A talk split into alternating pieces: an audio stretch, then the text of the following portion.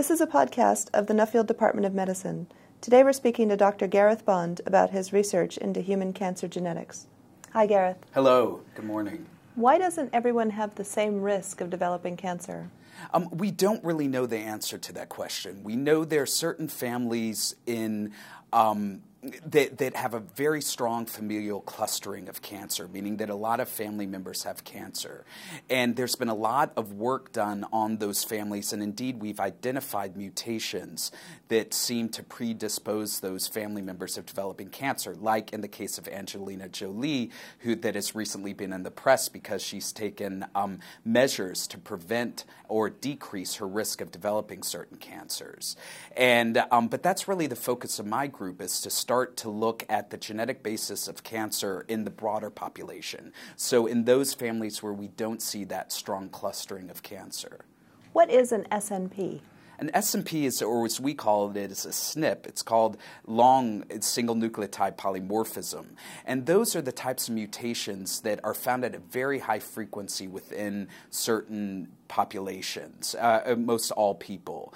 And, and that's the type of frequent genetic variant that we want to characterize and see how they're impacting cancer and not just risk, but progression or response to therapy, so that we can start using that genetic information that is really in you and me and the broader population for uh, to inform decisions and to ultimately improve survival.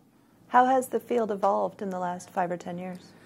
Well, in the past 10 years, anyone who touches genetics, there's been this revolution of the, that we call genomics. And genomics is really underpinned by these wonderful chemistries that have evolved where we can really read genomic DNA quickly and efficiently and uh, for much lower cost.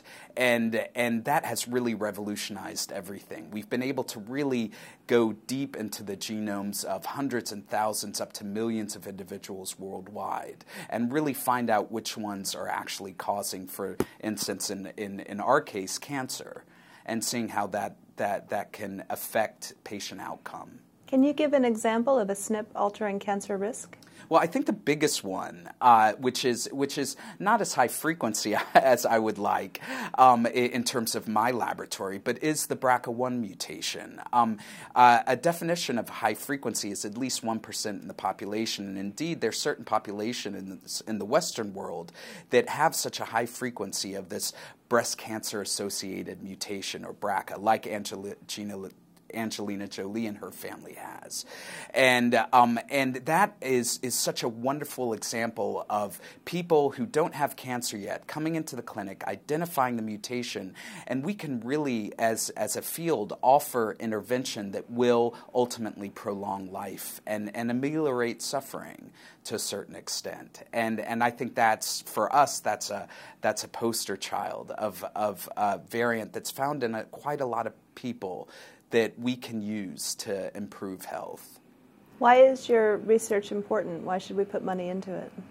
Well, I think um, I think cancer is definitely uh, uh, uh, illness that we don't have a handle quite yet on. I mean, fifty percent of all cancers are curable, but that still means we have quite a long way to go.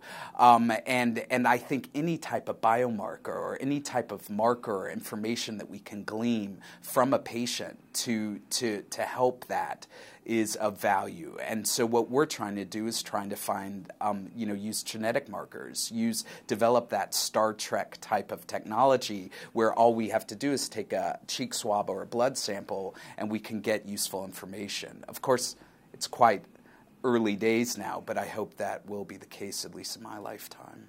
How does your research fit into translational medicine within the department? Well, my goal is that, that it becomes translational, uh, translational um, quite quickly. Um, and of course, as a biologist, it's it's um, that's very naive thing to say, and I need a lot of help with wonderful clinicians, scientists, and clinicians here at the university to help me translate the information that we're gleaming from our computers and our lab benches to the clinic. And, and like I said, uh, the, the most utility I think we can glean in is as biomarkers, as informing, okay, we know people are different in their risk for cancers, which ones ha- actually have a higher risk, and why. Why is it? Can we intervene somehow in preventative or therapeutic strategies? and using that genetic, genetic information to help inform that decision. That's where we hope to translate from bench to the clinic. Thank you. Thank you.